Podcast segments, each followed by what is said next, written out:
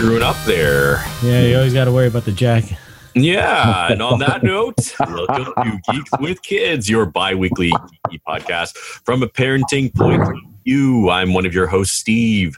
Welcome to the show, and joining me this week is Matt. Hello, sir. And Eric. Hi, I'm always here. Yes. I never leave. I'm stuck here now. I live in this meeting room that we use.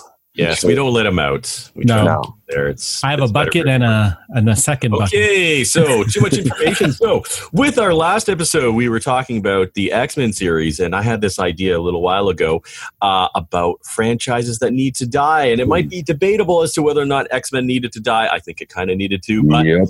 But, recently, there's actually been a couple of franchises that have kind of gone through like a weird sort of phase, like Halloween, for instance, where we got a sequel that completely ignored, 7 movies? I don't even know now, right? 7, yeah. Yeah. It supposedly takes place immediately after 2, is it? So it ignored 2. It was less direct from 1, yeah. Direct from 1. So it didn't even acknowledge what happened in 2, which was kind of, the basis of that franchise. Yeah. No, it's amazing. I think this is a neat idea, and I'm glad it's actually kind of happening because, people are trying new things. And I also heard recently that after there was the possibility of this also happening with the Aliens franchise with Neil Blomkamp, now he's doing a RoboCop continuation. So... it's sort of an interesting concept where directors are coming back and retconning series entirely out of existence. And that apparently is what's happening with the next Terminator movie, Terminator Dark Fate, coming out soon. Yes, James Cameron has set this film to take place after Terminator 2, which retcons out 3 other films. I guess... just to start, I thought we would take a look at a few franchises that, frankly, I think do need to end. And this was inspired by The Predator. But I'm going to save that for last. Uh-huh. And I have a kind of a weird logic. So I'm going to start with the Terminator series. And we're going to talk about 3 different series that started off amazingly, created huge legacies, and talk about what we liked about them, and then watch how they degraded over time, and then have reached a point where they actually need to be killed off. And then at the end, we're going to have a little bit of fun and talk about series that maybe ought to continue. So I will just jump into it. So Terminator, the first film, 1984, released by Orion and written and directed by James Cameron, starring Arnold Schwarzenegger, Linda Hamilton, and Michael Biehn. Is it Biehn or Bane? Actually, I want to get that right. I think it's Michael Biehn. Biehn. All right. Well, we'll stick with Biehn because he shows up again later in our discussions. Mm-hmm. And of course, hopefully you've all seen this movie. It's about time travel and robots, and I don't know what else to say about that. And it's actually just a really good story and really a great action film. But then Cameron came back and actually did the unthinkable. He made a sequel, which some people like to say is even better, Terminator 2, Judgment Day in 1991. What do you guys think? Do you guys like the first one or the second one more? I liked the first one. It definitely was a product of the 80s, which is very apparent because if you watch it now.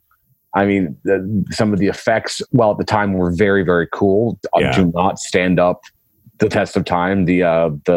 His one losing his eye and then the Terminator eye was like, oh, that's a prosthetic piece of the worst order. But it did give us what has since become Arnold Schwarzenegger's iconic line, which was the "I'll be back," which he has since put in literally every movie I think he has been in since the Terminator premiered. Yeah, I love how they made a big joke about that in Last Action Hero. Oh, absolutely, yeah. The best meta things. Eric, I don't know. What do you think is the better of the two films? I like number 2 more because of nostalgia reasons. I think Terminator 1 was a very different film from the second one. Sure. The first one was definitely like unstoppable force, that's just going, right.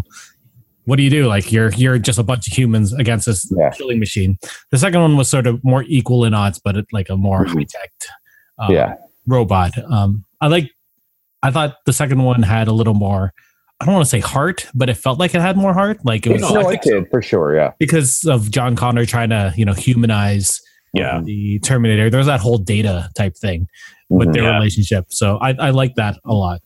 With the second correct me if I'm wrong, but what Terminator 2, that was, I believe, one of the first times they actually actively used computer graphics in a film, like for a significant chunk of the film, if I'm not mistaken.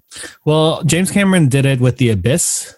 Like a lot of the water effects, but he's always been pioneering, like making more realistic visual effects. So I guess having the whole liquid metal thing and having that as a primary character was a big turning point for the Terminator franchise and special effects in general. Exactly. I think James Cameron, I think we'll find is he really does push the bar. And but he uses what's possible to great effect. You know, I think that's one of the reasons why his films really do stand the test of time, because they still look great, and I don't think he overshoots. It helps that Dennis Muren, who did the special, he's the special effects coordinator on Terminator 2. He's one of the head ILM guys, and he was sort of the one that was like pushing all this state of the art technology. He also did The Abyss for James Cameron, and those guys all took that technology and, you know, spent it or used it on Jurassic Park, which in turn made the Star Wars movies come back.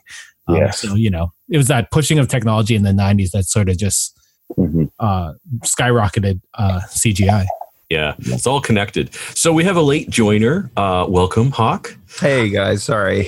No problem. So I just thought I would start by talking about the different series, and we were talking about Terminator 1 and Terminator 2, and I was putting it out there. Which of the two films do you consider the better? Special effects wise, obviously Terminator 2. Story wise, probably the first Terminator. Special effects wise, I saw recently on television on that. It's starting to show. It definitely was starting to show its age and that, you know. But like, given the shoestring budget he had, you know, when he was working on that one, you know, because that was just like one of those unexpected hits and that, you know. But like, story wise, that one was always my favorite and that. Hard to say why in that, but just the loneliness and isolation of those characters and that, you know, especially Kyle Reese and that. He was probably one of my favorite characters and that.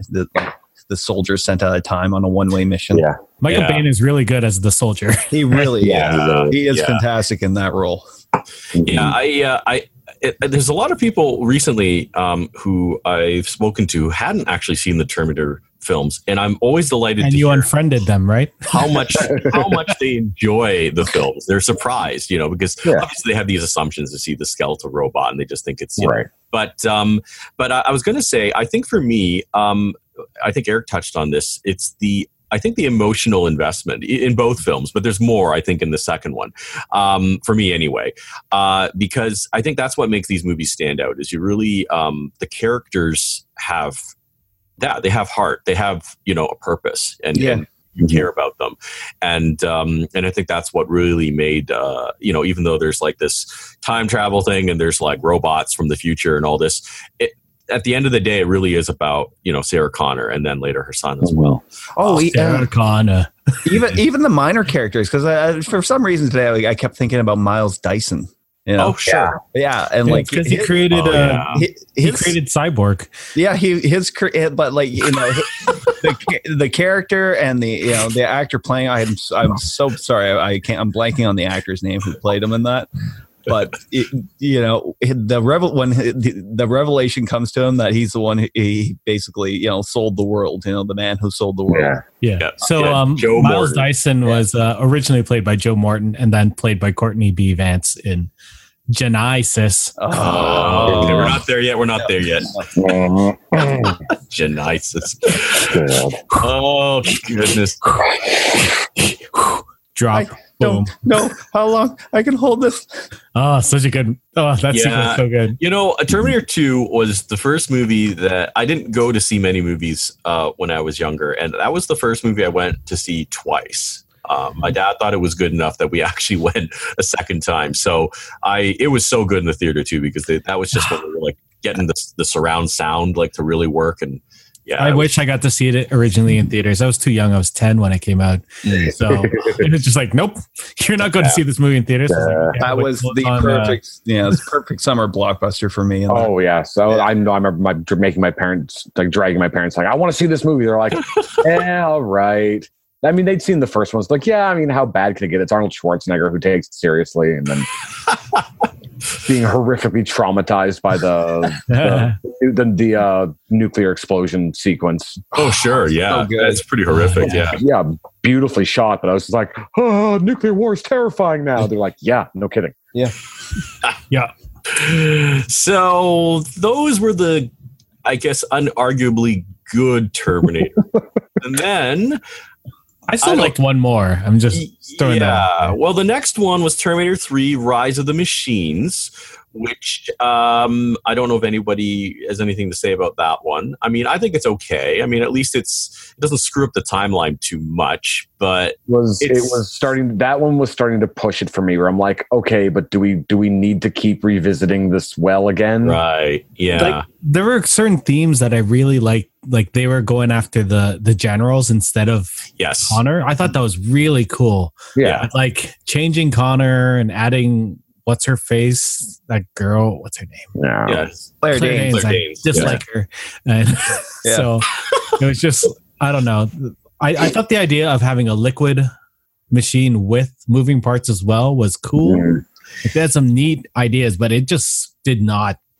It wasn't cohesive. Yeah, it felt like they were trying to throw too many things at a wall and see what would stick, and it was kind of it was a popcorn movie. Like absolutely it was. Whereas like Terminator and Terminator 2, they were action films, but there was thought behind them, and it kind of made you think about stuff. This one was sort of for me just like a sit down, watch them blow up a bunch of robots, have a good time.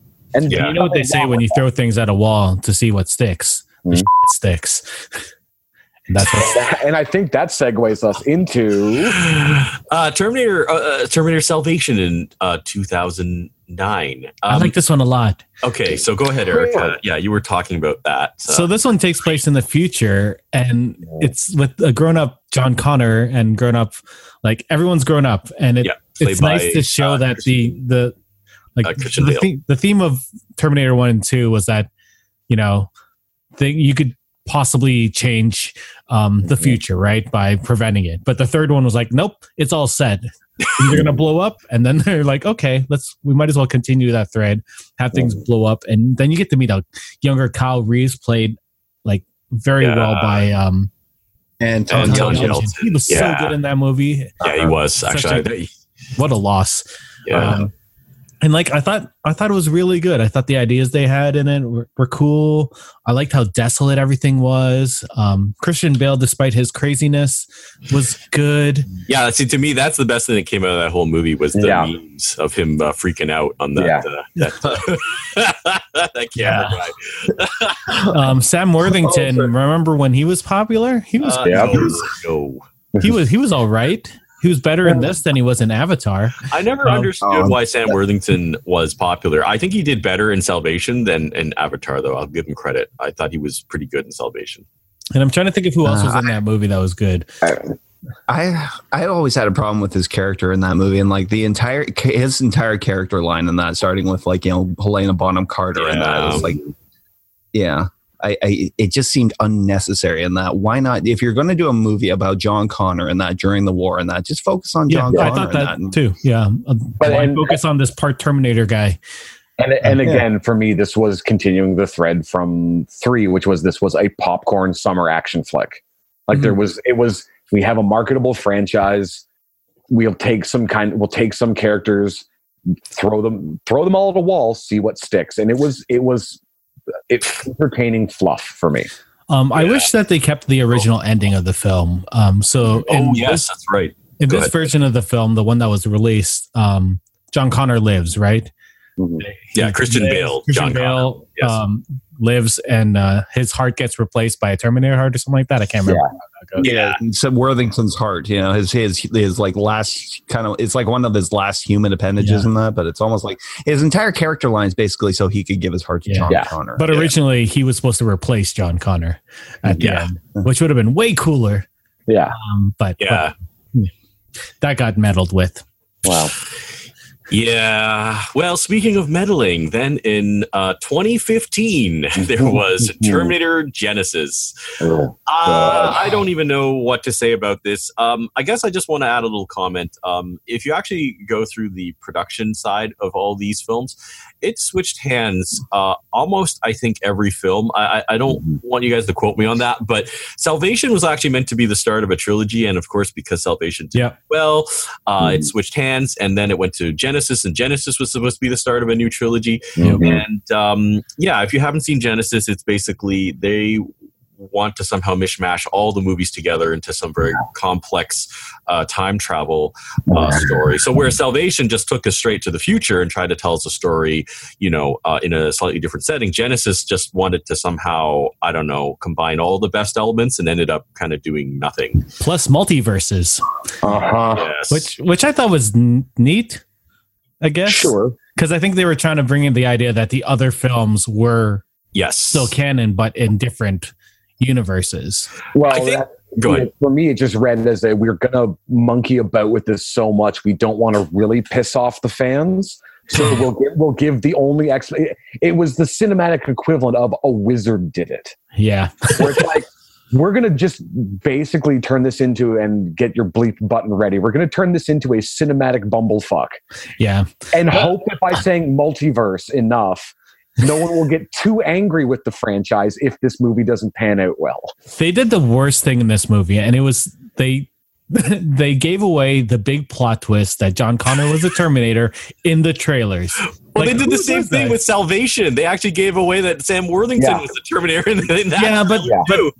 But no one really cared about that movie. This one was like John Connor. John Connor's the Terminator? Come on, man. Well, especially because the guy I can't remember the name of the actor that played him in Genesis, but he looked Jason like Clark. The John Connor from the beginning of Terminator 2. Yeah, so Jason Clark. Like he had the scarring and everything. So you're like, oh, it's John Connor. I could figure that out looking at it.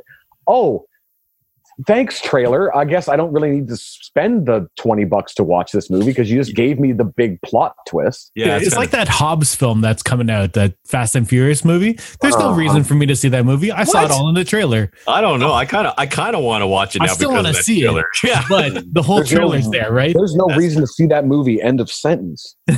But things go boom. Drive car fast. Yeah, there's muscles, man. Yeah, Jason Statham and The Rock get to be sassy at each other for an entire movie, and Idris Elba was there too.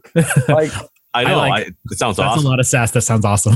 I'm not a fan of the series. I've only ever seen one in 4X, so I got Snowed on and peed on, I think, and all kinds of weird special effects happened to me. But nevertheless, I am kind of interested in this hot movie. Yeah, 4X theaters, they shoot like air and smoke and all kinds of... Anyway. And liquid.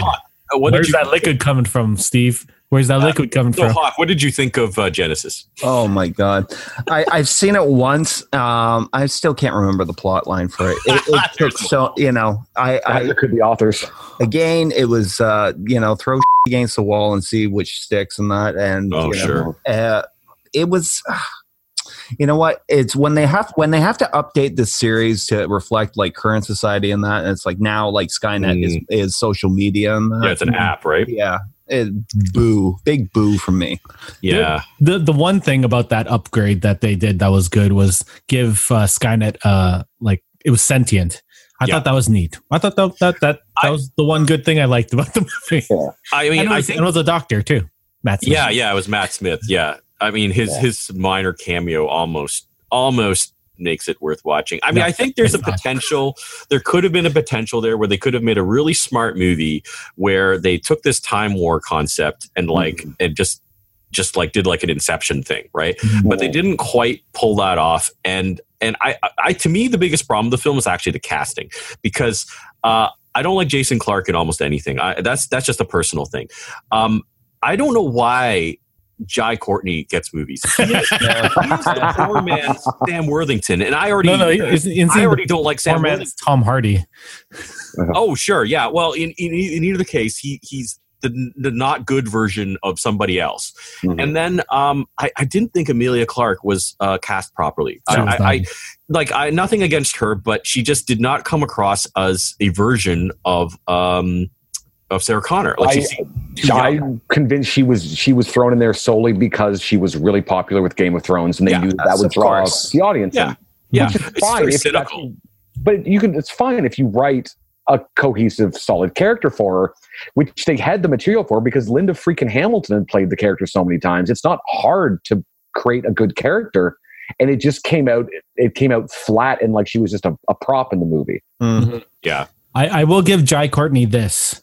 He was a good Captain Boomerang. Yeah, well, that's because he got to actually be Australian. He got to actually be Australian, so he got to have some fun, and you could tell he was having fun. So yeah, he was the perfect Captain Boomerang. I totally agree with you on that. Yeah. So just one last thing, I guess, before we leave the Terminator series behind, because Dark Fate is coming out, and we'll see if James Cameron can resurrect and continue and bring back something that is good.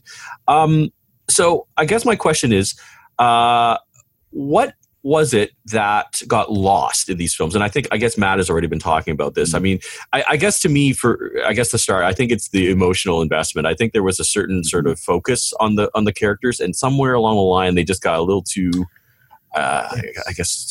confused. Muddied. Well, yeah. What didn't work about these films and kind of made you kind of get sick of them? Well, for me, and Eric actually brought this up already, it happened with 3 when you go from the, like, 1 and 2 was both, they were going back because they're trying to change something. Either they're trying to, save John Connor, kill John Connor, but he's the key to survival. So there's a sense of urgency and like that we need to do this. As soon as it gets to no matter what happens, the time is fixed, nothing can change, it's all going to happen anyways. Then you lose the sense of personal urgency. It's like, well, it doesn't matter what we do. It's going to all end up the same anyway. So let's just do whatever. At that point, you're like, okay, I don't need to think about, like, you don't need to think about ramifications. Like, with 2, when they meet Miles Dyson and they show him, hey, that thing you're working on with this tech you found, this is what it turns into. And you created this. Like, the man that destroys the world, responsible for destroying the world, gets to see what happens when he destroys the world. And you get that moment of clarity with the, like, what happens if you go back in time and try to alter that and adjust it in such a way. It's an interesting concept. And then, it's all going to be the same. It's all going to end up the same anyways. Who cares? Well, okay, exactly. But then the audience can sit there and go, you're right, who cares? There was something weird, like starting with 3 and moving onwards, where I didn't care about any of the characters. Yeah. Like, none of them. We had been with the characters in 2 for 1 movie, and I already felt more. Like, you felt more for those characters in 1. Like, I feel more for Kyle Reese than any of the characters since, other than 2. And I don't know if that's the writing or because you got to stay with them more, or just the acting was that good. But that was lost from 3 and forward. I didn't care about anyone. Yeah. Hawk, what about you? Playing on Eric's point in that it has to do with like caring about the characters and that. And I think pretty much when you lost Cameron from the James Cameron from the directing and writing position in that, then I think that's really where it starts to go downhill in that, because he really made you care about those characters and that. Basically, like from where they start in that, or like say like Kyle Reese in the first film and that, being plunged into this world he doesn't know, like literally naked and afraid, right, and struggling against that. And then say in 2 in that where we meet like Sarah in that, who's in a mental hospital and that, being pumped, having drugs pumped into her and that, and then her having to fight through that, and to get on the other side, he forced you to really connect with the characters and that. And it's like, we haven't really felt that kind of, a forceful connection to them and that ever since. The only other person that I connected to was Kyle Reese in Salvation.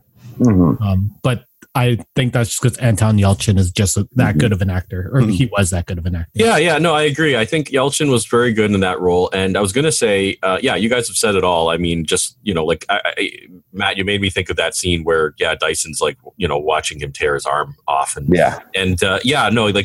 really feel the impact of how far gone Linda Hamilton is at that point, because she just wants to kill him, and you know, and the scientist seeing, you know, like the results of his works. I really didn't care about Christian Bale in Salvation. No. Yeah, you're right. Anton Yelchin, he was great. Christian Bale was like, you know what? If he lived or died at the end, I really didn't care. But you know what it is for me? I think it is like, and I think Hawk brought this up, is that once, like with the first two movies, James Cameron was the driving force behind it. It was his story to tell. Every movie after that, it was someone else telling his story, like telling a story that someone else, like, so they don't have the personal investment, because it's not like, I have a story to tell. I want to tell the next chapter of that story. It's okay, we have to make this movie, so let's find some stuff that works and make a compelling movie, not tell a story. Yeah, it's like those movies that they like, you know what, I'm going to design this movie around three big set pieces, and these are what they're going to be. We're going to get there somehow, but that's what they're going to be. Yeah. Well, I think that about says it all. I mean, frankly, I think that's why the series kind of lost its way. It just started to just kind of, you know, meme itself, I guess. I don't know how else to put it. All right. Well, moving on to the next series, we're going to talk about Alien or Aliens or the Alien franchise. So, starting with Alien by Ridley Scott in 1979, which was a science fiction horror and written by Dan O'Bannon. So this was an interesting movie, I think, in that it kind of misled audiences by having a male lead who ended up being a fake-out hero, but also because it was a combination of science fiction and horror. I mean, it is good in both of those aspects. And obviously having the genius art direction of H.R. Giger, went on to basically create, 10,000... copycats, and everything looks like Giger Aliens to this day. But yeah, I mean, it's funny, as a child, I shouldn't have seen it. And for some reason, I couldn't remember the movie because I knew I had actually seen it. And I guess I'm just going to skip real quick to Aliens in 1986. That movie really stuck with me. And it's just sort of funny because the tone, of course, is completely different. Aliens by James Cameron. Much more of an action, movie set piece. Interestingly enough, they were after the success of Alien, they wanted to make a sequel, and there was like a loose script drifting around that Cameron had actually gotten involved with, and they said conditionally, if Terminator does well, we'll let you do Alien. And there's a lot. This is where a lot of little tidbits are going to start to come in. I wanted to point out. Jeanette Goldstein, she plays Vasquez in Aliens. She's also the mom, the foster mom in Terminator 2. Yeah. That's right. And you would not be able to tell just based on her makeup. But anyway. It's the hair. You can tell from the hair. Yeah, no, I mean, her transformations. And this is also where we get a lot of James Cameron cross-pollination as well. Lance Henriksen, of course, from the first Terminator movie, shows up in Aliens, and Bill Paxton even, who had a very, very small role in the first film. It's amazing. But, and then, of course, Michael Biehn. Interestingly, also, I found out that James Remar originally was Hudson. And I think he got into some sort of a drug problem, and they had to replace him with Michael Biehn at the last minute. Wow. Yeah. So, yeah, all kinds of like interesting. Weird I remember there was Michael Biehn came in as a favor to Cameron because he needed a last minute guy. He's like, I got a guy. He's really good. He was, it's the guy from Terminator. They're like, bring him in. Another little thing I forgot to mention, but since we're talking about Lance now, apparently when James Cameron wanted to make Terminator, the executives didn't really get it. Like, he explained it to them, but the concept just wasn't really working for them. So he actually got Lance Henriksen to dress up in a jacket and sunglasses and kick the door in on their meeting with a shotgun and walk up and boot the table, and that made them understand what Terminator was about.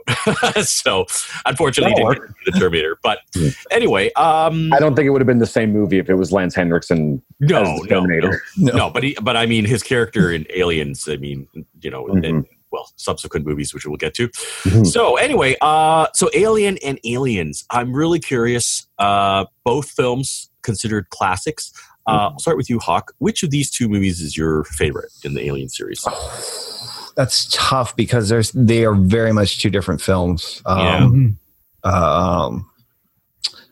going to go with Alien, the original. Cool. There's so I've seen it, you know, like I don't know how many times, and that even watching it recently, I was impressed with the way visually it holds up. You know. Fantastic art direction and the special effects department on that one. I love the working class theme of it, and that, you know, that these people in that who are out in space, and that they're not scientists, they, you know, they're not astronauts, they're miners, and that, you know, it's like they're more concerned about their their, you know, the dividends on the on their end, and that, you know, from this mission, other than anything else. What else? Not just let's see. Ian Holmes' character in the film, and that, you know, where he starts in, you know, this one place, and that, like, by the end, you see what he really is, and that, just like, you know, a cog of the company.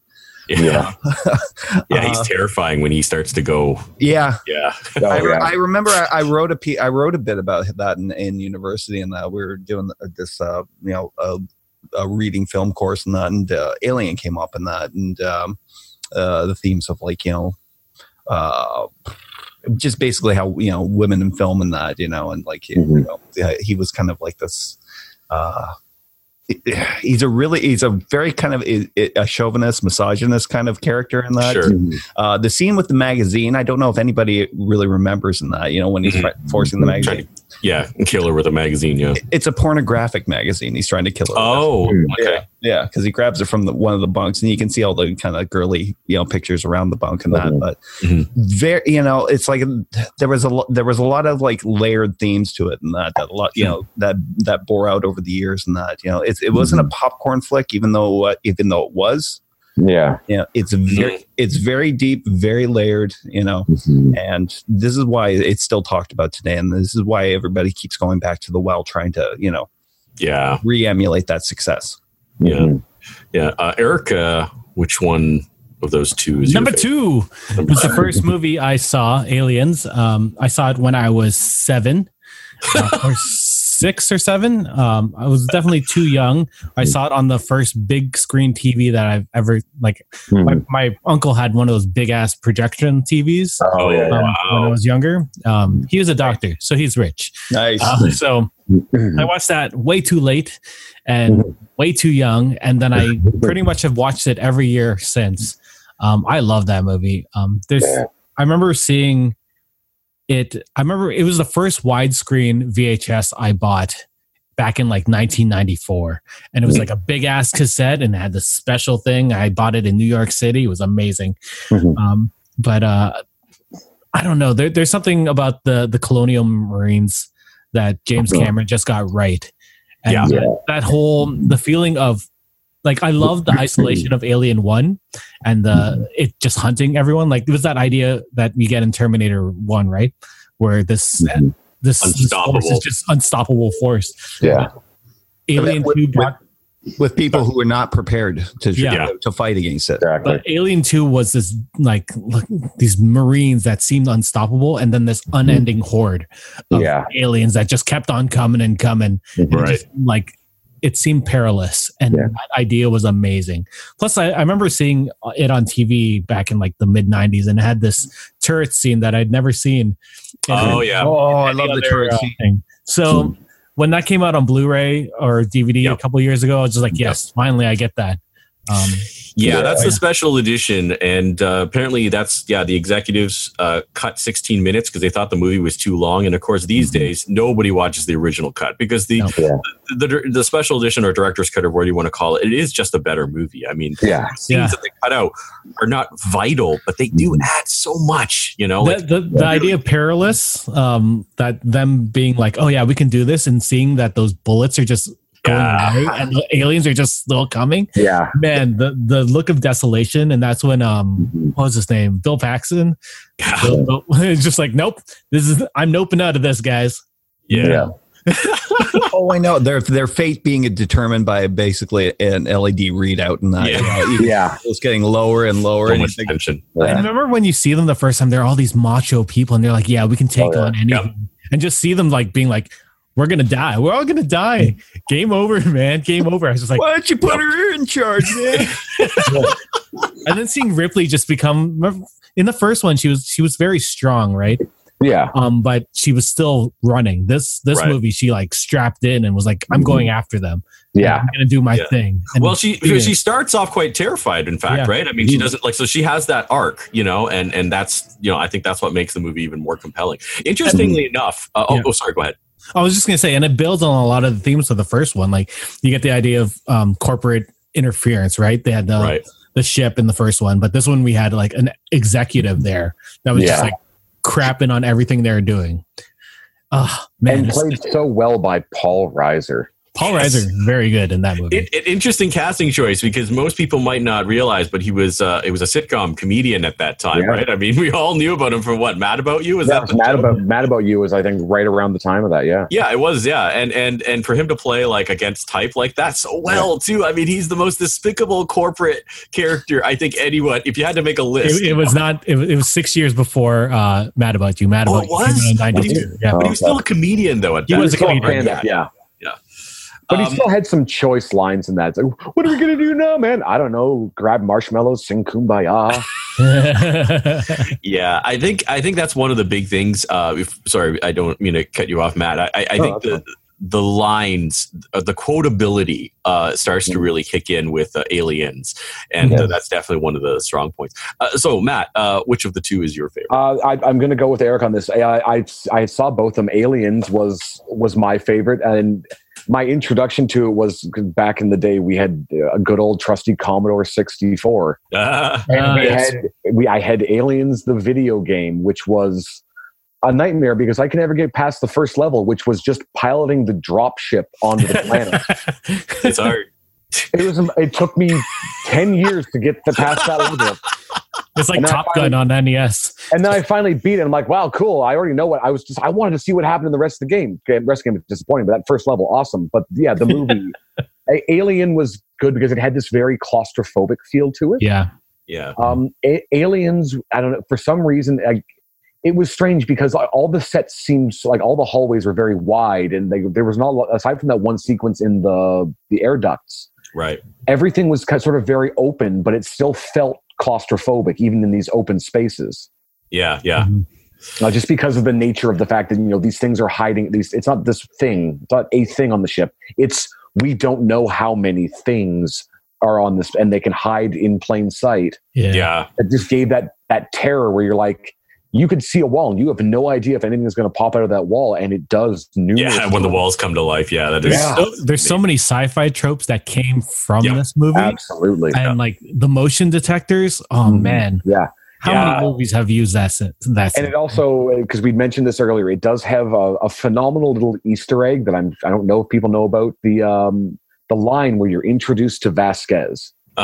And Cameron, I think it's Bill Paxton has the they said we're hunting aliens. Vasquez heard illegal aliens and signed up. The running joke was the actress, when she went to audition, thought the movie was about illegal aliens, so she came dressed up as a Mexican immigrant and threw the accent on. Wow! Not knowing that it was a sequel to Alien. So Cameron wrote that line in for Bill Paxton to throw in because he thought it was so funny. That's brilliant. I didn't know that.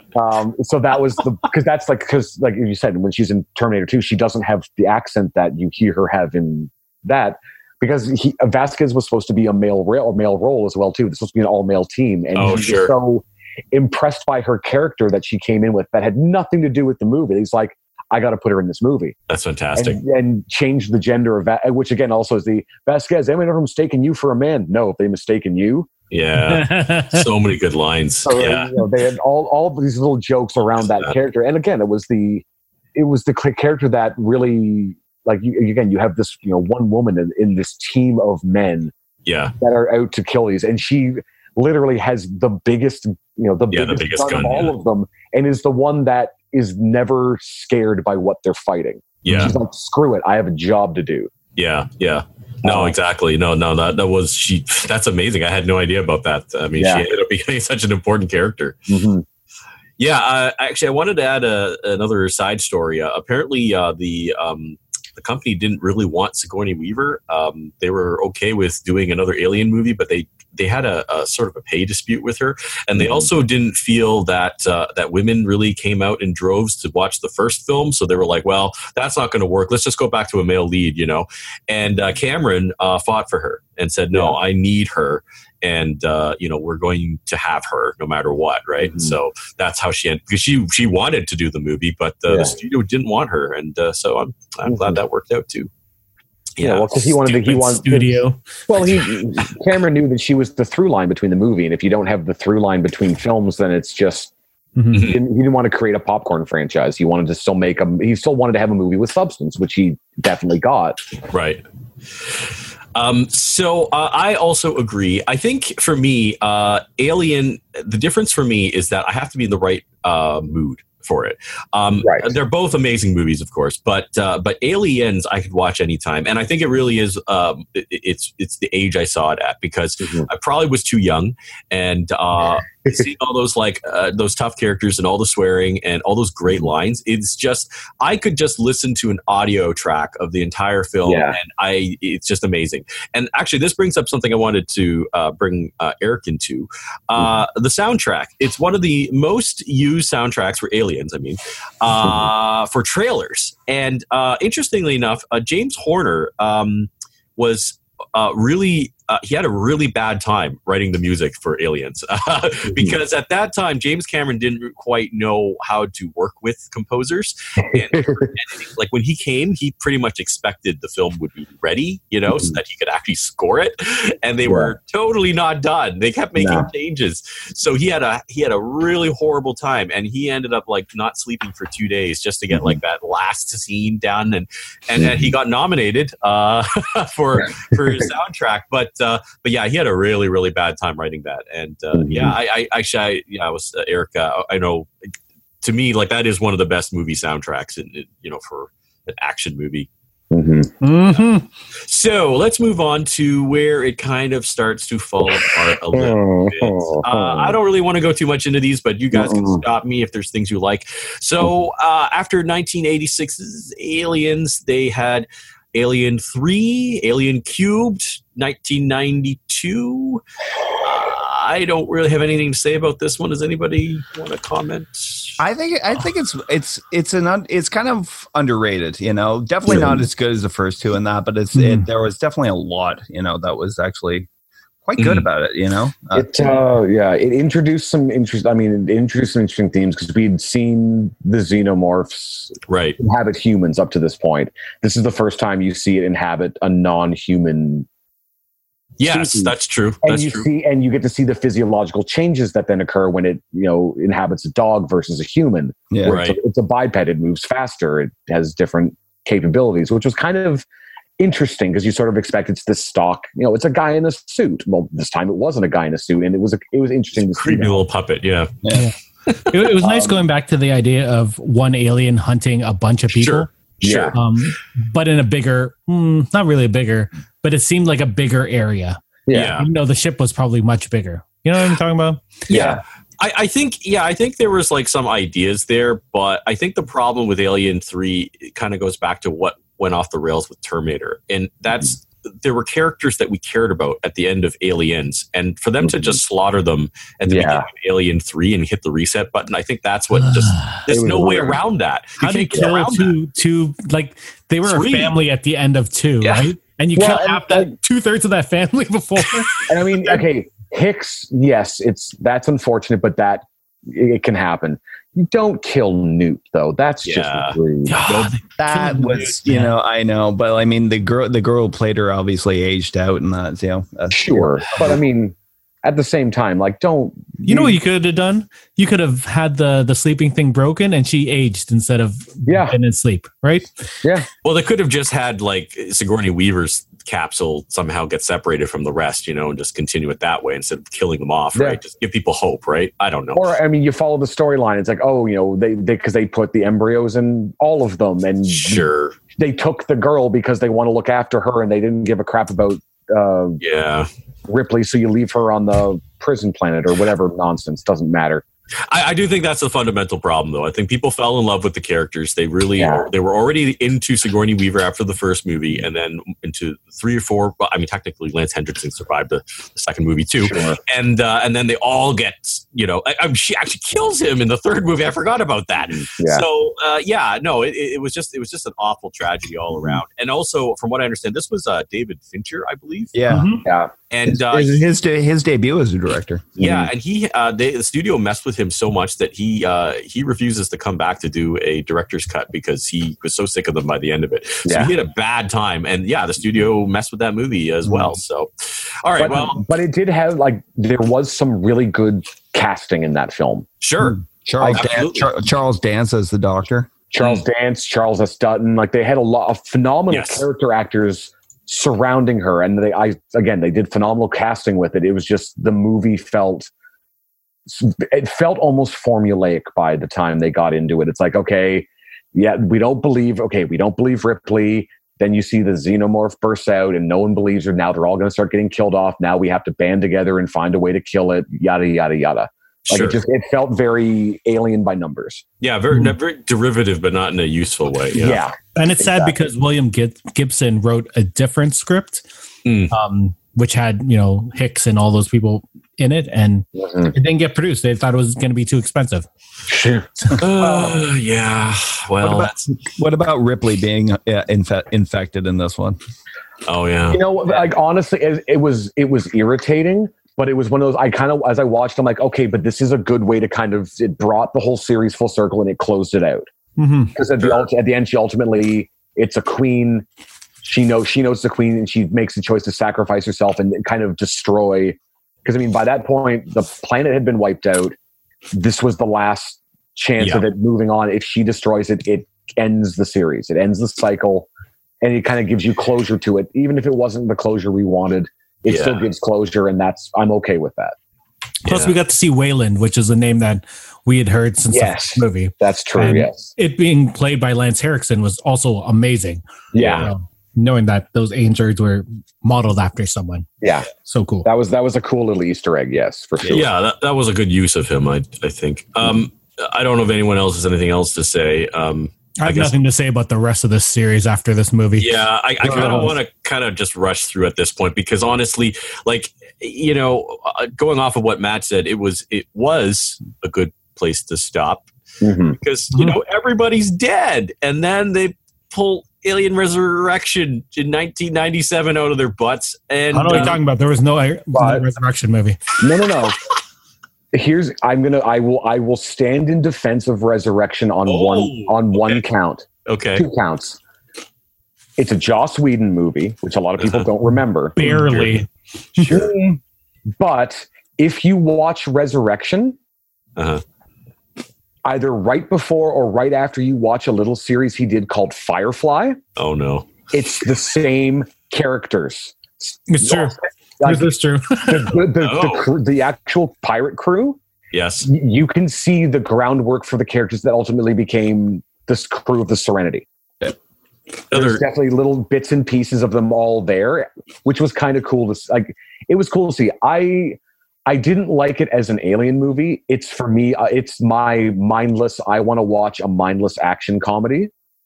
Fleck. Oh, action comedy, I guess. That movie, I think that movie's hilarious, whether it means to be or not. I think it's hilarious. Well, I think the director had he had a very different approach to it, and so I guess there is, because that's the director who did Amelie, right? Oh yeah, he had a few films I know my Irish student friends were obsessed with the City of Lost Children and that right. movie.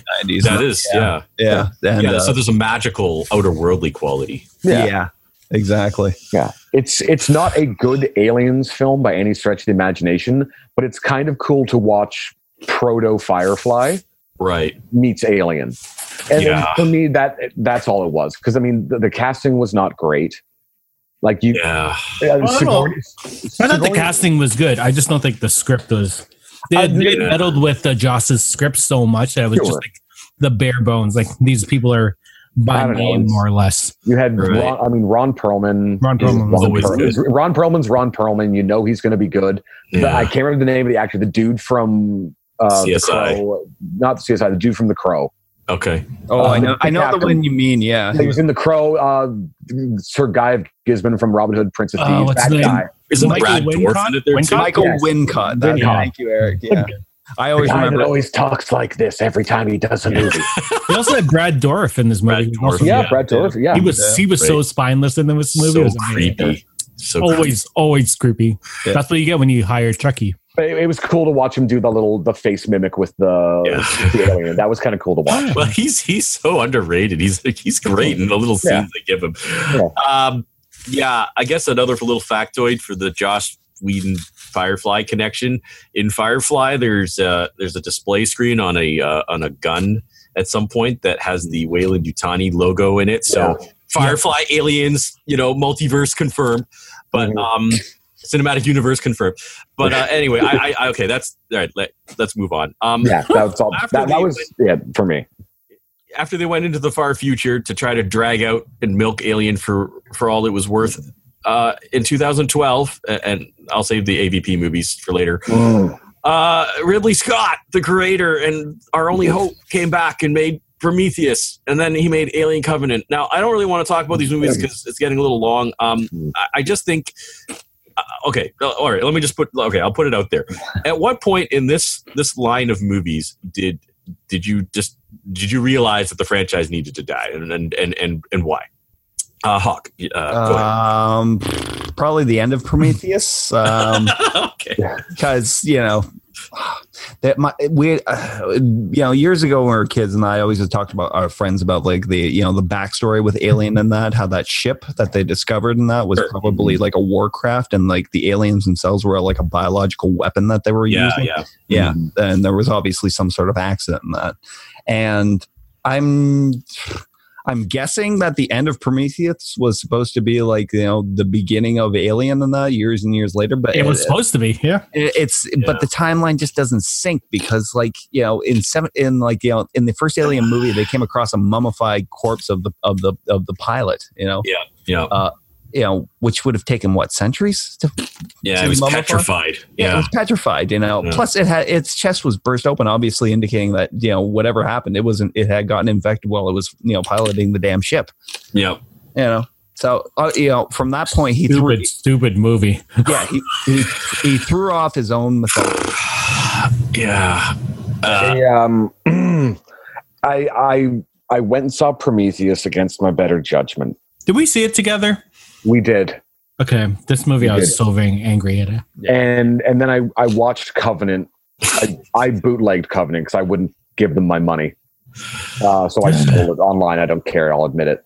And between the two movies, they were about 2 hours a piece each, give or take, let's say? I think they were like almost three. Weren't they like two and a half? Very long. We'll say 2.5, so about 5 hours combined. I've never spent 5 hours watching a writer jack himself off on TV.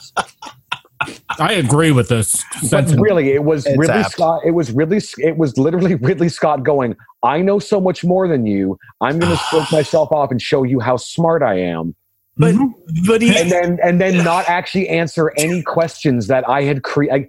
He's literally supposed to be answering the questions to a story that he'd created. And they didn't do that, and then gave us more questions, and then didn't give us the answers, and then at the end of it, no one really cared, and they just pretended like they never happened. You know how there's that whole thing about the high art of horror? Like, we hate that term. We were talking about elevated horror. Elevated horror. This was his attempt at elevated sci-fi. Like, he wanted it to be an art form of sci-fi, and it just turned out being like so muddied and so bad. Like, you see this big thing running at, like, falling on you. You don't run that way, like run, where it's going to fall. You run to the sides where it's not going to be. Like, people are so stupid in these movies. They're scientists and they're so dumb. If you want to do elevated sci-fi, do a Philip K. Dick book. Don't try to prove how smart you are. Okay. Let's not dwell on this. I mean, for me, I'll just say one thing. Because I could go on and on too, but the two new Ridley Scott movies, and by the way, after the Fox acquisition by Disney, Disney has put out that they will still continue with Aliens, and Ridley Scott claims he does have his script ready for Alien Awakening. There's no dates on that, but anyway, my biggest problem. I mean, there's so many, and we could go do a whole thing on it. It's just everybody's stupid, and you can't get behind these characters because they're all so dumb, right? Yeah. And that's, I mean, amongst all the other problems with all these drawn out alien movies, the bottom line is the original Alien and Aliens had a certain sense of mystery or focus on its main characters, and that got completely diluted by the end of this long stream. And so, yes, I don't want to see any more Alien movies. I don't care about Alien Awakening. Let's move on. Yeah. Okay, so the last series, thankfully, we're going to rush through a few. So, Predator. Okay, so here's some funny tidbits. Predator, 1987. During some discussions around the time of Rocky IV, there was a joke circulating that since Rocky Balboa had run out of earthly opponents, he'd probably have to fight an alien for his fifth opponent. This was just something that people were always laughing at. And screenwriters Jim and John Thomas actually took inspiration from this joke, and that's kind of where the Predator was born. Now, there's a lot more behind-the-scenes stuff. It was originally called Hunter. But another fun tidbit is the alien, the hunter was originally actually played by Jean-Claude Van Damme, and he was in this really goofy kind of bug suit, and it looked really bad, and he wasn't enjoying it, and it didn't work. Another little connection. So when that got booted, Schwarzenegger was like, well, I know a guy, Stan Winston, he worked with me, from Terminator and James Cameron and all that. Maybe, he can redesign the Predator for you real quick. And so they got Stan Winston, the genius behind all the good movies that we just talked about, to design the Predator at the last minute. And it was actually James Cameron, who was on a flight with Stan Winston, who recommended the mandibles. For the Predator design. So it all comes full circle. Another little thing that people might not know is the Predator voice was actually done by Peter Cullen, Optimus Prime. So Predator, I think, kind of connects with everything else we've been talking about. I think one of the things that makes it really cool is the fact that it is, like Aliens, it has able victims, like that commando team are so badass, right? They're nothing to laugh at.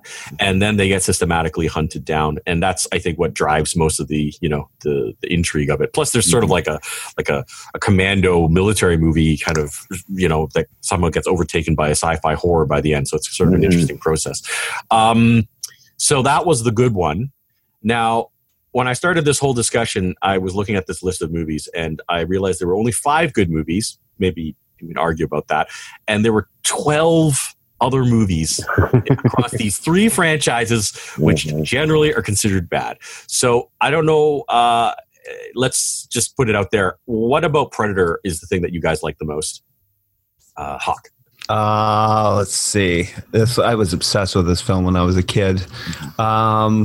The creature design, at the end, and that, and the fact that they waited so long in that, at the, to like draw it out, and that. Yeah, it's 40 minutes. That's this cloak monster. Yeah, this cloak monster in that. All is just basically like it's just a shadow in the jungle. And that he used the Jaws principle on it, where it's like what you don't see is way more terrifying than what you do see. Yeah, and then when you finally do see it, it is so terrifying. Yeah.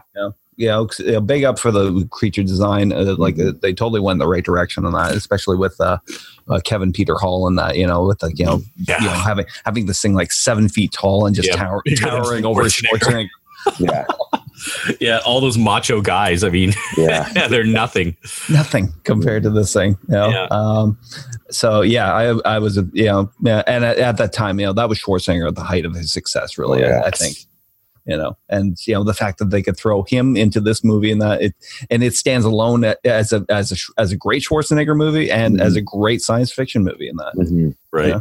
Absolutely. Yeah. Yeah. Matt. You know what? I saw this movie probably way too young. I remember seeing this, I think, a year or so after it came out in theaters, and it was on VHS. I remember convincing my parents to like, no, me and my buddies, we're going to have a sleepover. Can we watch this movie? She's like, they're like, okay, sure. Not knowing what it was about at all. And we were just like, this is awesome. And my parents were like, well, we can't stop it now, but God. Yeah. No, I thought it was great. It was, it's like you're watching like an American horror film that turns into a sci-fi horror film halfway through.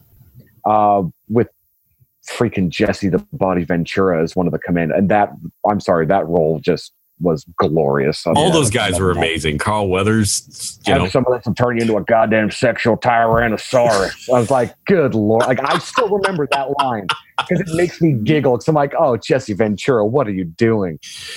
Yeah. So yeah, it's a classic movie. Love it. Brilliant film.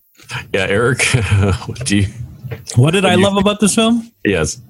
It was pretty much going off of what Hawk said, the character design and just the whole atmosphere of the thing. It felt like they took Alien and Aliens and put it together. Yeah, they made this movie. So the Marines of Aliens and then Alien from the first one, and then just like the atmosphere. The reveal was cool because you see him with the helmet first, and then you get a second reveal later. He does the mandible thing, and it's like this movie is just so cool. Yeah. And that's pretty much what it was. It felt like it was just a cool movie. Yeah. There was one other thing I almost forgot to mention, and it sounds really weird, but just in my preteen going into teenage mind at the time, this is the first movie where I saw Arnold Schwarzenegger be smart. Oh sure, you know what I mean? Like with the whole it senses heat, so he covers himself in mud. Yeah, the guns aren't working, so he uses he literally rigs booby traps, and it was for me. It was one of those action films, it's you shoot at the bad guy shoots at you, whoever shoots better wins. Yep. And it was the first time I saw someone be smart in a movie, like tactically smart. Yeah. And it was Arnold Schwarzenegger, who was not notorious, well, it was not known for his intellectual capacity. Yeah, it was just brute force, So it was kind of cool to see this big brute of a guy outwit something that he couldn't see. But I think that's part of it is that it because it transitioned into a horror movie and a good one at that. Mm-hmm. I mean, he's not a dumb protagonist, which is a mark of a bad horror movie, right? Yeah. So that's how you know this guy leads an elite team, because he has to, because he's the smart one. Yeah. Yeah. That's the thing. I mean, everybody in this movie is capable, and that's consistent through the whole film. Mm-hmm. Yeah. I guess very quickly for me, I think the dialogue is just amazing. I mean, it just has this realness about it. I mean, I don't know. I've never been in a special forces unit, but you really feel just, from all the exchanges that they know each other and they can rely on each other, and they are just these tough, bro force guys. Right. And also, very quickly, the Predator himself also has no explanation, and I think this is one of the reasons that the films that follow fail, because you don't need to know that much about it. You just need to know that he's this force, right? But nevertheless, he has all this cool technology. Again, you don't need to explain it. It just works, right? Yeah. The little gun follows his head, right? Like you don't need someone to lay out how it all works. It just works, and it's so the movie is just smart, with the lack of information. Yeah. Yeah. So obviously they had to make more. So that was in 1987, and then in 1990 they made Predator 2.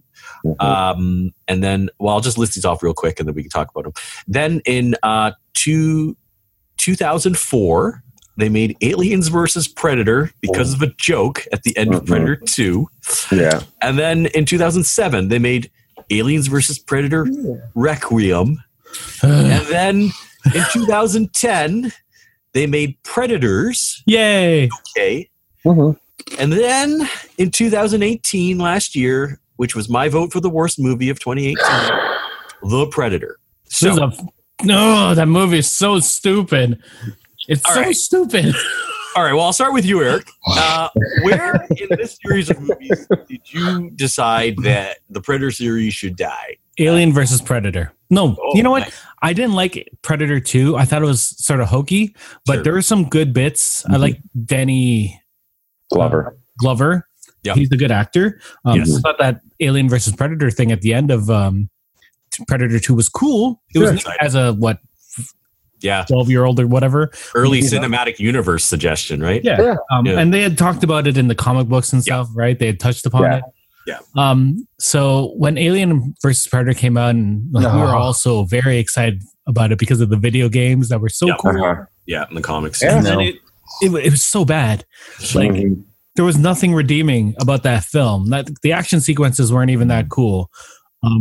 Yeah, and of course, I mean, they tried to mimic all these other films, by having this crew, but we didn't care about any of the bloody characters. And they were teenage predators doing their teenage right of oh my God, it was so stupid. Oh, cool. So they're predators, but they're ineffectual because they aren't experienced. Yeah. Yeah. And then there's aliens that have been on Earth for 100 years anyway. So, and then the second Alien versus Predator came out, and it didn't even make sense. And I was just like, "What is going on? Why did I see this movie?" I am convinced that movie was based off of. You know, what would be cool if we put an alien and a predator together? What would happen? No one cares. No. When they, oh my God, it was so dumb. But then Predators came out, and it was such a redeeming thing because it felt like the first one but set on a different planet, and the predators were a menace again, like they were it was actually them getting hunted, which was cool. And then despite you telling me not to see the Predator, I watched that movie. I told you, and it didn't listen. I think I had to watch it over the course of 3 days just because I was like, no, I can't deal with this movie. I'm turning it off. It's so dumb. Yeah, it was so dumb the whole time. Yeah. I was messaging you the whole time. I was like, why? What? Why did they do it? What? What is going on? Why is this happening? No, what? What happened to that character? Why did that kid blow up that house?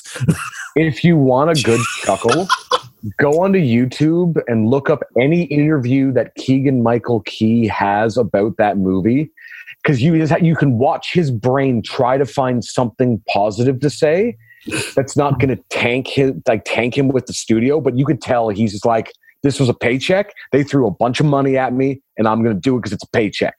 What's sad is that all these actors were really good in the Predator. Yeah. Like they're good actors. It was just so bad. I think they all were hoping that it would be a lot better than it was, and then they're like, by the time they got into it, they're like, well, screw it, it's a paycheck. Well, it's got Shane Black in it. I mean, he helped write the first film. He was in the first film. Yes. So. Yeah. He hasn't done anything good in years. Kiss Kiss Bang Bang was his last good film. Yeah. Even The Good Guys was not that great. It was all right. Iron Man 3. I hated Iron Man 3. I know. Oh, man. This is a deep dive for previous episodes where we talked about... Oh, my God. Actually, I was going to say, with AVP, which is what killed it for Eric, we'll do a future episode on a Fox executive who's responsible largely for ruining about 10 years of movies. But we'll save that for later. Hawk, any thoughts about when Predator sort of needed to die for you? I was actually kind of a fan of Predator 2, especially, I was in love with the first movie and that. And it's like, I think, given what they had, they did a pretty good job with the second movie. Yeah. Mm-hmm. That future where it's like Los Angeles is just this, terrifying war zone. Yeah. Was it like 1990s or was it like 2001 or something? I think it was supposed to be 1999 that it was set in. So it was pretty much accurate. Yeah. Yes. Voodoo drug lords. Yes. Oh yeah. Oh, just like Dominicans and just like Haitian drug lords and that, and the cop, these overworked cops and that. Obviously it lacked the charm of the first film and that, but it was by no means like a horrible movie and that. So at that point I was still on board for, it was AVP and that. I saw it in the theater and that. I think I was there. Me too. I think I was there with I was there with my friend and that, and there was like maybe 5 other people in the I may have been there. I feel like this was during university. This was during university. Media people were there. Oh yeah. Oh my God, what a we all could have been in the same theater. We just didn't know. It was what really bothered me was them they wanted to recreate a Ripley character, for the film and that, and that was, played by Sine Latham, and just failing miserably in that, it's like there was a point where it's like the Predator kind of gives her like a little bro nod, like, it's like, you're cool. Don't worry. And it was just like, God damn it. Really? And I heard that she specifically didn't want to be Ripley clone, so she tried to play the character differently, but it just wasn't she supposed to be more of like a? She wanted to be more of a scientist or something. I remember. Stupid movie. Matt, do you want to add anything? You know what? I'm saying I enjoyed Predator 2. I liked the concept of taking that and putting it in an urban setting. It gave some cool moments. I liked that it gave you a little taste of the fact that there's this Predator culture. Yep. Like you see the trophy room. I liked the little Easter egg of the xenomorph skull in the trophy room, where it's like these, which would make sense because these things hunt dangerous game. I like the fact that it's like, you outwitted us. We're going to give you this trophy because you win Danny Glover. Or I keep wanting to say Danny Glover. I know it's right. Yeah, it is Danny Glover. Yeah. Whenever I say Danny Glover and Donald Glover, I always like, is it the right one or is it the other one? I'm an idiot. I'm old. It's what happens.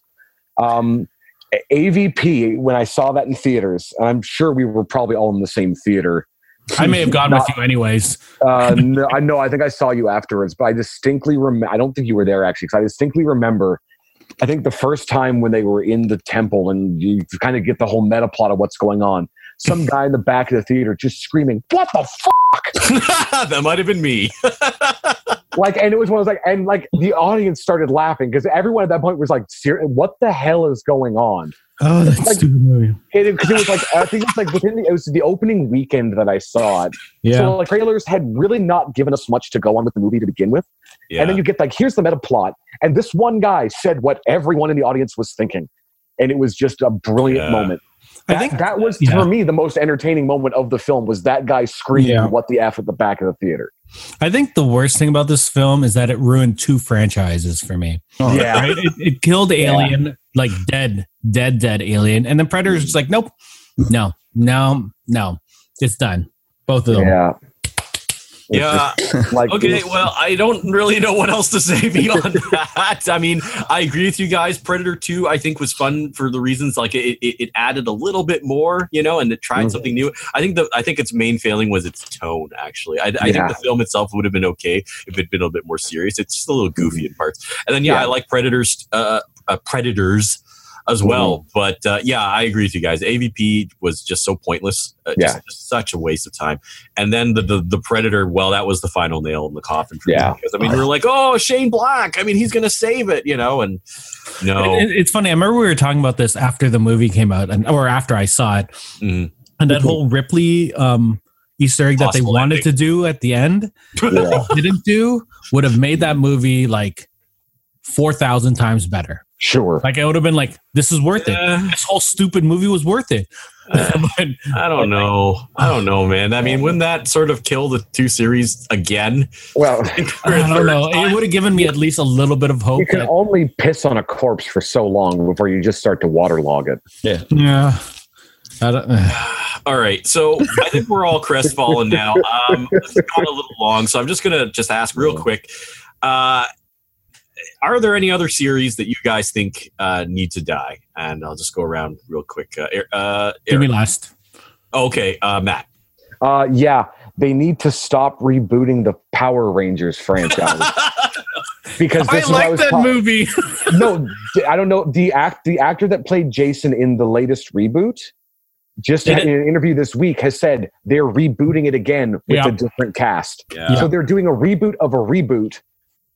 Just let it die already. Nobody cares.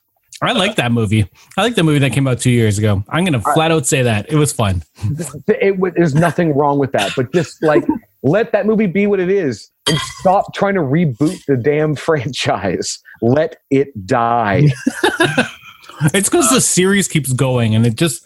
The series has been going on for 20-something years. Yeah, that's fine. Let it be a campy TV series on that's flooding my Netflix when I hit the wrong button occasionally. Stop making freaking movies. Stop spending billions of dollars on this franchise. That's it. I'm done. I'm going to go back to an earlier comment. I think we started off when I joined in anyways, and that you were talking about it. kill the Fast and Furious franchise, please. Yes, thank you. Please. I think they wanted to do like 8 more or something. I don't remember. Because they make like billions of dollars in that, but I really don't care if it makes money in that. It's the most mind-numbing, worthless series I've ever seen in that. It started from one place in that where it's like, you kind of like, okay, well, maybe, you could imagine this, car racing and all that stuff and that. And then turning them into international, whatever they are, they're not soldiers, they're not mercenaries, they're not spies, they're sort of all of that. They're jacked up dudes in cars and that, and like they have them stopping nuclear war. And characters are dead. They're dead, and then they're actually not dead. They come back, and then the guy they were fighting in this movie is now on their team in this movie. It's a family affair. Oh, okay.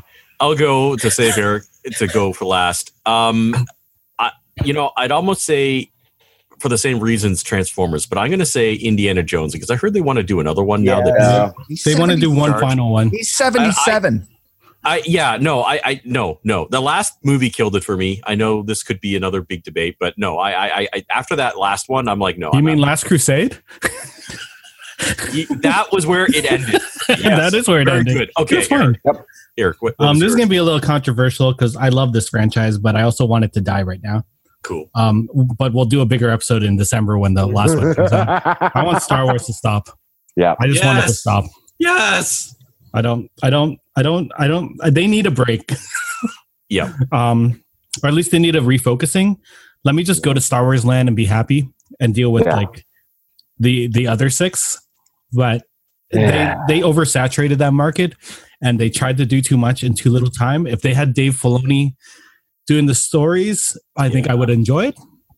But the only good Star Wars is TV Star Wars. Yeah. Well, wait till The Mandalorian comes out. Maybe that'll respark your hope. Dave Filoni helped do the scripts for that. So you know what? Yeah, I'm fine with it. Fingers crossed. So the movies need to die, Or at least take a break. Yeah. Take a break. Give us another 10, 15-year window to get everyone hype about it again. Mm. Wow. I know they're doing a 3-year hiatus, but that's not long enough. I think it needs to be longer. At least 5. Well, we'll see. 3 years is... it's a long time these days. I mean, from a sheer marketing standpoint, you want to give at least 10, 15 years so you have a new generation growing up that'll buy all the crap that they're going to put out for it. I think our generation will still buy all that crap, unfortunately. Because people like me. But that's the thing, our generation will, but then the generation that's kids now, when they get old enough to start having their kids, then they take their kids to you got to keep the cycle perpetuating. Yeah. You want to have a young generation that hasn't seen these in theaters. That gets the joy of seeing them with dad and grandpa. That's for me. If you want to do that, that whole cycle, give it 15 years, then you can go with it. I broke Steve with that quote on The Last Jedi. Sorry, I didn't hear that. What was that? It would have been kill the past. It was so obvious for me to be the one to talk about Star Wars, but I purposely didn't. So anyway. I didn't know that you spelt past R-I-A-N.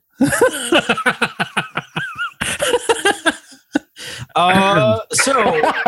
been going really long, and I don't know whether we should just call it. I think the idea of doing one, a quick one. Who wants to go first for one series that they think should live, to end on a fun note of something that we enjoy and actually don't want to kill? You know what? I'm going to say it should live because it still is, and it's in post right now. Because I'm a huge junkie, and this will probably be controversial. I really do want to see Rob Zombie's Firefly family stories continue. Oh, interesting. Which is continuing with Three from Hell, which is in, I think, post right now. Yeah. Because I love Sid Haig. I love Bill Moseley. I love seeing the two of them on screen. Yeah. Sherry Moon Zombie is a good actress in her own right, too. Cool. I would love to see him continue those stories, and they are, so I'm happy. Oh, awesome. The Hawk? Well, yeah, I was having a lot of trouble picking a franchise I wanted to see come back because, mostly we always focus on these ones that are just like dying slow deaths and that. So we can come back to you if you want. I am hoping to see with these I would really love to see the Bond films come back in a big way. Not they've kind of limped on since after the reboot with Casino Royale, which was amazing in that they've kind of limped on in that. And true. Yeah, I've never. Daniel Craig needs to move on. They need to switch it up. Yeah, I would love to see it come back with a new lead and that, and maybe go back over those classic films and see maybe try and reboot from those the original stories. Yeah, they had two really good M's, like Judi Dench and now Ralph Fiennes. Mm-hmm. So I figured that with the new M, they would have just had a new Bond, right? That's sort of what they did with Judi Dench being the old M, and then the new M. Yeah. Right. I don't know. It's a Doctor Who conundrum. I don't understand why they don't just I agree. Yeah, no, I think they should just reboot the whole thing, start from no carryover, start completely from scratch, and like I said, follow the original Fleming material. Mm-hmm. Yeah, and you follow it chronologically too, because there's a beautiful story arc in the whole thing. Yeah. Yes, that's true. That's true. Eric, I want to see Tron come back. Ooh, I love Tron. Yeah, I love Tron Legacy. Mm-hmm. I know Tron Legacy had issues, mm-hmm. but it brought a lot of new things, new ideas, and especially if you watch the television series, the idea that Flynn had been there for hundreds of years. Was so cool that they didn't really get to explore in the movie. And the idea that they were going to move towards the internet was such a cool idea. Mm-hmm. That's really good. I did not like the second film, but I agree. I think there was a lot of potential there, and I think that's the reason I don't like the second film. To me, it didn't. They actually had it all written out, and they didn't actually do any of it. Almost. Yeah. But I feel like that movie was there to set up a sequel that they never ended up doing. Yeah. They had what's his name? Cillian Murphy, they're mm-hmm. playing the son of the bad guy in the first movie, and he was supposed to be the bad guy in the third movie. That's why he was introduced into. Right. So the second Legacy, I felt, was like it was there to introduce to a new generation, and to remind everyone that saw the original what it was, and then set up this universe so that they could then move forward with it, and they just never happened. Yeah. And they had started production, like pre-production on the third one, and then I guess Disney was just like, you know what? No. And that director, everything he's done since, Oblivion, that firefighter movie, they've all been really good. Yeah. I hope, and he wants to do Tron 3 so badly. Well, maybe when they take that Star Wars hiatus and they realize that Indiana Jones is a dumb idea, and Predator is a dumb idea, and Aliens is a dumb idea, they'll be like, what do we have left? And they might go back to Tron. Like that's our only hope at this point. Yeah. You never know. So that was a good one. Mine's kind of stupid now, so go for it. It kind of ties in with what we've been talking about all night, though. I'd like them to continue from the original Conan series. Oh, yeah. The reboot didn't work out, and I don't see why they don't just do a King Conan, because Schwarzenegger, he made so many of the movies we talked about tonight. And I think it'd be really cool to see an aged Conan. I think there's a lot of potential there. So they've been talking about it for years. I don't know whether it's going to happen, but that was my. He just needs to put money behind it. I think if Schwarzenegger was the one who's like, okay, you know what, let's just do it. I'm going to finance it. Yeah, money. They'll do it. And that's what I think really it is. That if you don't have Schwarzenegger on board, he's not pushing it though. There's just no financing, which makes no sense. He banks everything. Yeah, no, it's got to be a continuation from the first two. Skip the Jason Momoa version. Yeah, can I give one franchise that I think should die? I totally forgot about it. Sure, and I turned around and saw it. Jurassic Park. Absolutely. Those movies are the last one. Anyway, let's not get into it. World was okay. The one after that was garbage. Oh, I hated the Lost. That first reboot one. I hated. So then you're like, ooh, clone people. I guess. Oh, didn't you know that Hammond had a partner, and it's the guy who created warp technology? Okay, I'm glad I didn't see these movies. I quit after the third one, so that was where I stopped with that. Alan, must go faster. The Raptor. On that note, let's put it out to our audience. So, what series do you want to see die or live, for that matter? Send us an email and let us know. And so on that note, thanks for having us tonight and listening to our various complaints and orders. Have a great night. Bye. Bye. Bye. Bye. You just fizzled at that ending. Eric, you know what? Just our hearts are broken. We're going to go bye. Bye. Yeah. I don't know what to say. Well, that's it for us this week on Geeks with Kids. If you want to get a hold of us, you can send us an email at podcast@geekswithkids.ca. And don't forget to like us on Facebook at facebook.com/geekswithkids. Follow us on Twitter at geekswithkidscn. Check out our pics on Instagram at geekswithkids. And you can find all of this good stuff on our website at www.geekswithkids.ca. So if you like what you hear, why don't you hit that subscribe button and leave us a comment. This podcast can be found on iTunes, Spotify, Google Play, Stitcher, YouTube, and your favorite podcasting app. Thanks again for listening, and we'll see you next time.